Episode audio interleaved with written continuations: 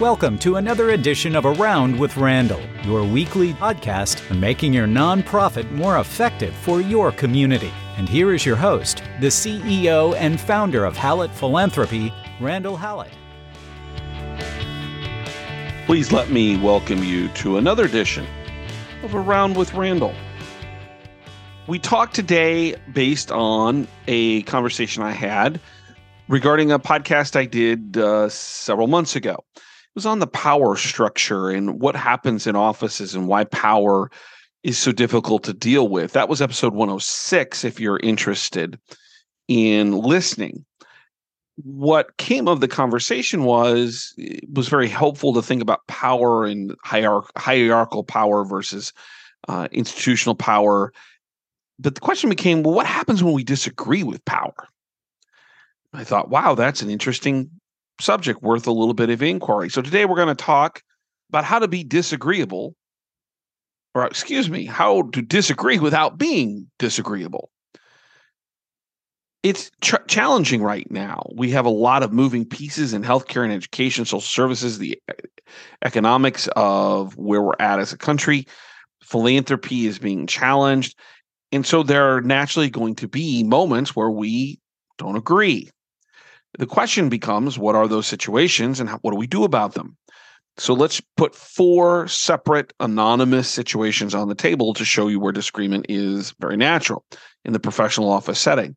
Uh, we have a scenario, or I have a scenario with a client where they're losing gift officers because the system office won't adjust the HR pay scales. It's costing them. Another one to consider is is that uh, in a larger organization, there are usually departments that handle certain aspects of our jobs. And in one case, I've got a client where the the particular department that's responsible for various things isn't doing their job, and it's causing a cascade effect on to others. It's causing some disagreement as to who's really responsible. There are constraints on budgets all over the place. I have a client who was asked to try to reduce their budget by nearly 25%, kind of out of the blue, after they had already privately announced to several boards and major donors major campaign efforts, which require a certain amount of investment. And the question became, what are we going to do about this? The last was a conversation with a series of gift officers inside a particular client's foundation office where metrics and outcomes and goals were in disagreement in terms of what leadership thought was appropriate or possible, and the gift officers were willing to accept. Disagreement's a natural way of life. I look at my life, particularly my home life, and my wife and I don't always agree, which usually means I'm wrong. But there's not always agreement. The question becomes how you handle it that's really what we want to spend the most amount of time talking about. Number one is what's the environment that we want to allow disagreements to occur? And that's really a leadership issue. How do we create a world inside an office culturally that allows people to say, I don't agree with you on that, and there's not damage? The second piece is what do you do if you disagree with someone? What are kind of the things that you should keep in mind as you work through that challenge? So today is about personal development. If you're the leader, how do you create an environment where there can be disagreement? Number two, if you're the one who might have a disagreement, how do you handle it professionally? All based on that episode 106 about power. So let's start with the environment, culturally, organizationally. How do you build a sense of ability, willingness, openness to not always agree. I was listening to one of my podcasts. This was more of a local one uh, many months ago, but it stuck with me. And then this conversation occurred, and I thought, wow, that's right in line. I couldn't figure out why it stuck in my head, but now maybe it was just there because it was going to be related to what we're talking about today. There's a radio uh, a podcaster uh, sports reporter, however you want to call it, localized here in Omaha by the name of Damon Benning. Great deal of respect for him. He really has insightful thoughts about athletics. part of it is because he was an, an a remarkable college athlete at the University of Nebraska playing football at its most popular position at the time, running back. So he has a unique perspective, but he's very thoughtful in what he talks about. One of the things he does is he coaches high school sports. And locally, he talked about the environment in that coaching room. And while maybe not directly related to what we do in philanthropy, there are a lot of tie ins.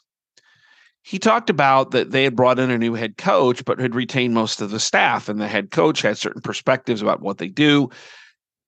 The question became when the team, who was projected to be very, very good, had a loss. And they had to go back into the room with the coaches to a team that they should never have lost to, to have a conversation about what happened. And he talked about that it takes a really deep, well thought out process to facilitate a conversation where there was going to be disagreement, blame. And in sports, we're dealing with winning and losing. I'm not sure that we have that in philanthropy every day in terms of like a final score but we do have metrics and outcomes and things of that nature. He discussed the fact that they were able to, in a very respectful, closed door environment, talk about where the problems were and be honest about them. Because the end result was they needed to get better. I'm not sure he has said this. I'm not sure he would say this, but he said this right after that early season loss. And this is a team that went on to win the state championship. They changed, they adjusted. They adjusted their coaching, they adjusted uh, players in terms of where they played, they adjusted how they prepared for games, they adjusted how they played in the games.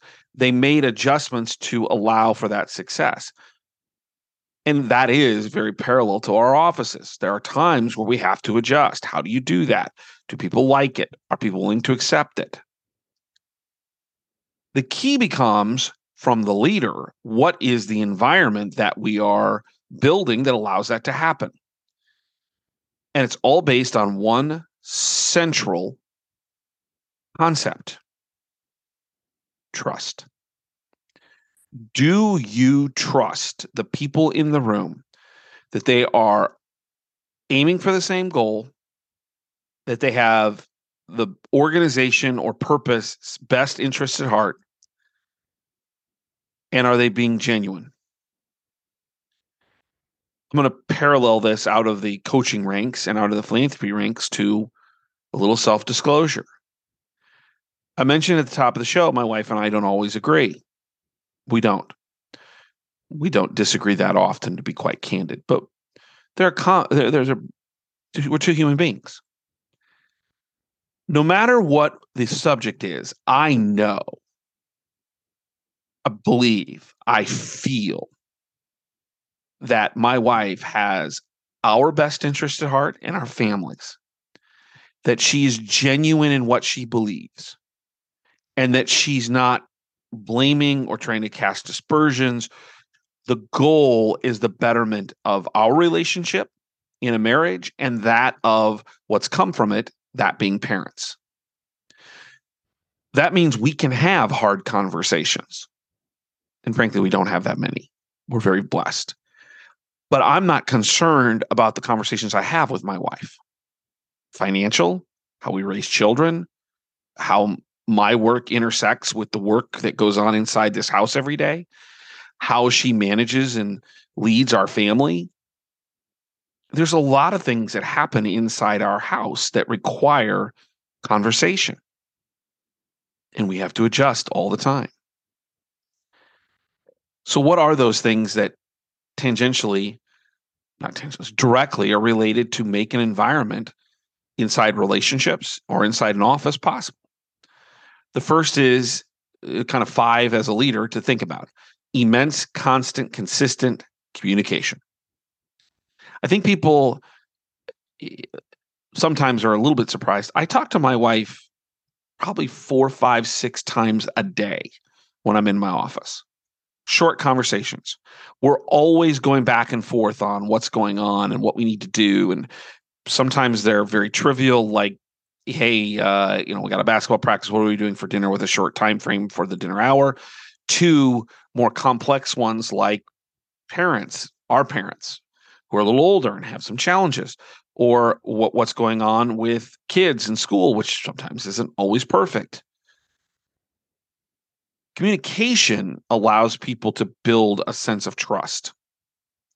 The more you communicate honestly, effectively, openly, the better off you're going to be. The second is is you deal in facts or sometimes metrics, depending or key performance indicators. If if we can keep the facts at the front, it keeps the emotion out of the environment. We'll talk about emotion here in a few minutes about you personally. But so if you have open communication and you're dealing with facts, and the third is can you keep those facts and that communication consistent? There's a consistency in information flow, in communication. It's not one offs, it's all the time. And are those facts and are those conversations and those actions inside an office honest? Honest in terms of their practicality. What I say is what I do. But the data is honest, it's not massaged. And lastly, it's the ability to hold people accountable, the follow up. If you as a leader can find a way to hold people accountable both formally and informally, you'll create an environment where everyone knows I know what the rules are. Think about it like as a parent, one of the things we work really hard on is ensuring that there's a consistency in that accountability for our kids.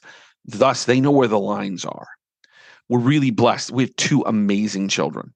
But part of that is, is that we've been very consistent as to what our expectations are. And so they know where the lines are. Doesn't mean they don't cross them because they're kids, but they know because they don't move.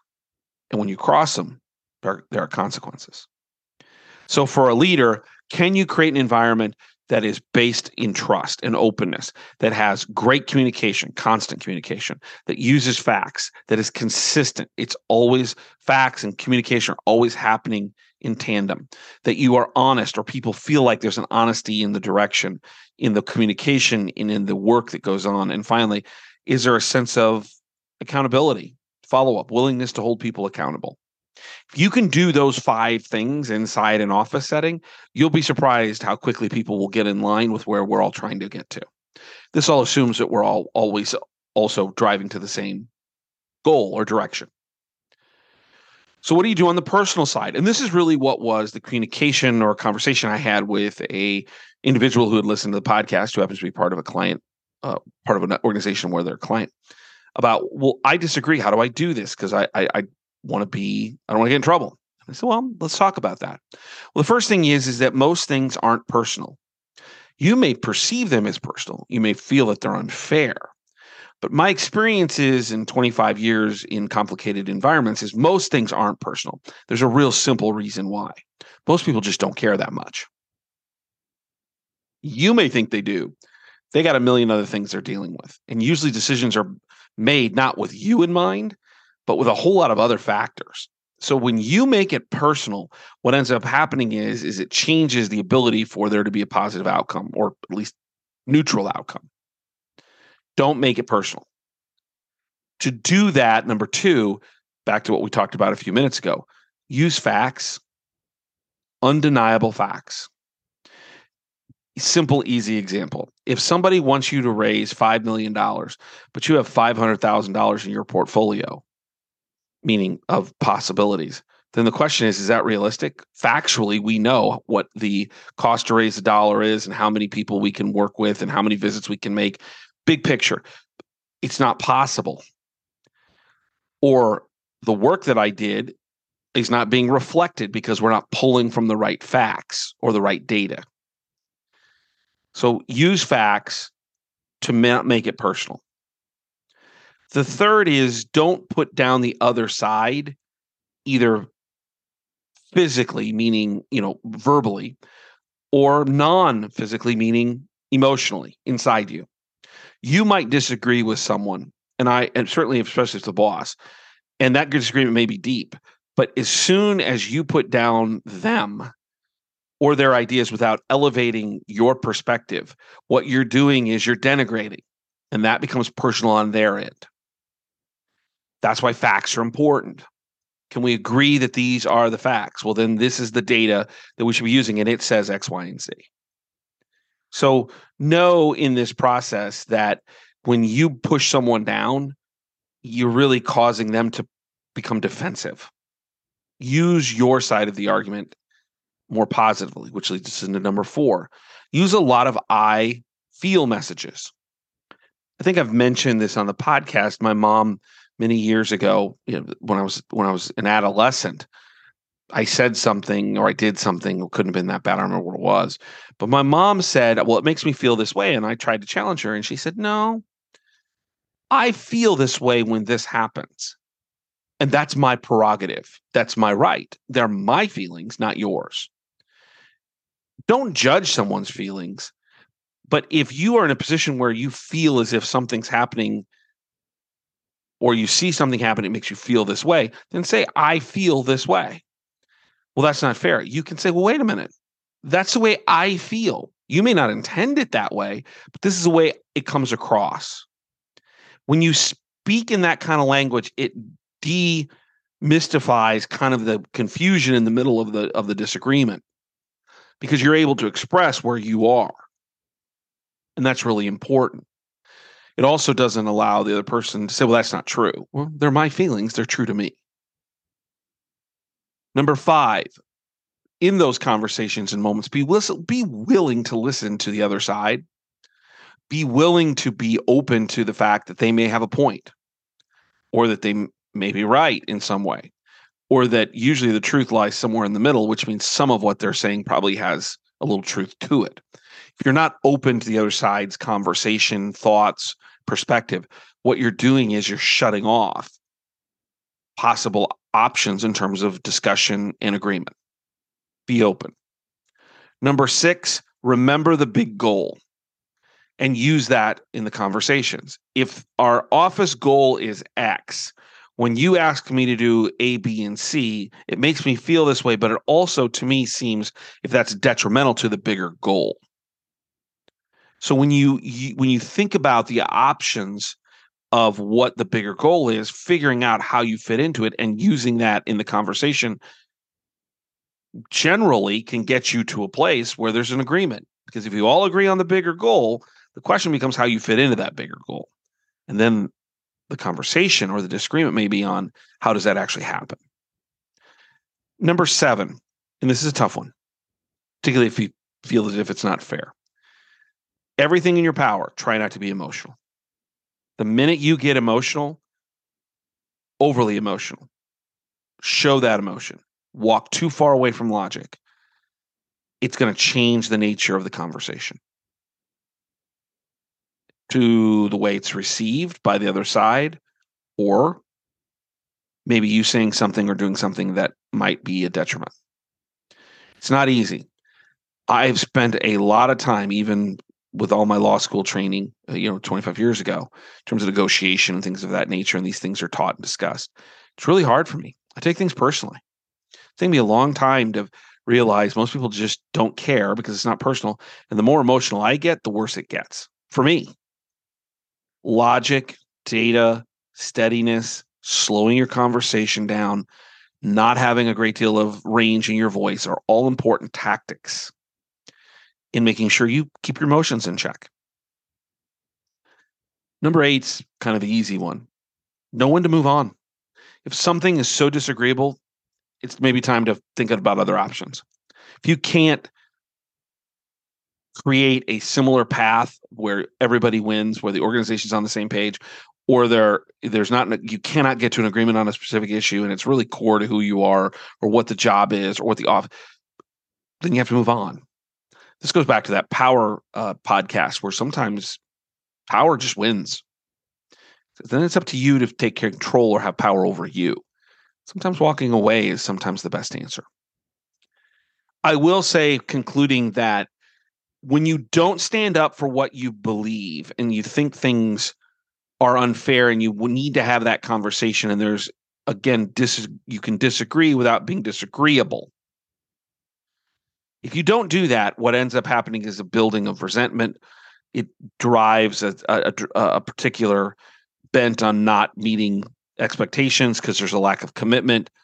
And eventually that emotion is going to come out and it becomes backstabbing or negative and you look bad so be willing to engage appropriately respectfully using these these eight different methods from don't make it personal all the way to you know don't getting upset and being willing to walk away to your advantage to address things that are core. Don't overuse them. It can't be well the water and the water cooler is two degrees off so we have to have a big row. You have to use situational awareness. What's a, what what's really meaningful for disagreement? But at the end of the day if you don't address things you're the loser but there's a right way and a wrong way to do it. And I'm hoping today gives you some tools to do that individually, as well as if you're a leader, create an environment where disagreement can actually happen. Because those environments usually the ones that last. As always, check out the blogs, 90 second reads at hallettphilanthropy.com. And if you want to get hold of me, here on Around with Randall, podcast, hallettphilanthropy.com. Don't forget what we do is critical. You're a critical part of it. You bring great value to your nonprofit. If you're a board member, a staff member, a CEO, whatever, you have a critical role to play. Some people make things happen. Some people people watch things happen. Then there are those who wondered what happened. That is my favorite all-time saying because we fall into one of those three categories every second we're breathing. And don't forget, as people who make things happen, finding others who want to do the same, partnering with us and our nonprofit, we're making a difference in our community. And I don't want you to forget that because sometimes we let the trivial get in the way of the big picture. And that is what philanthropy is defined as love of mankind, helping others. I'll look forward to seeing you next time right back here on another edition of Around with Randall. Don't forget, make it a great day.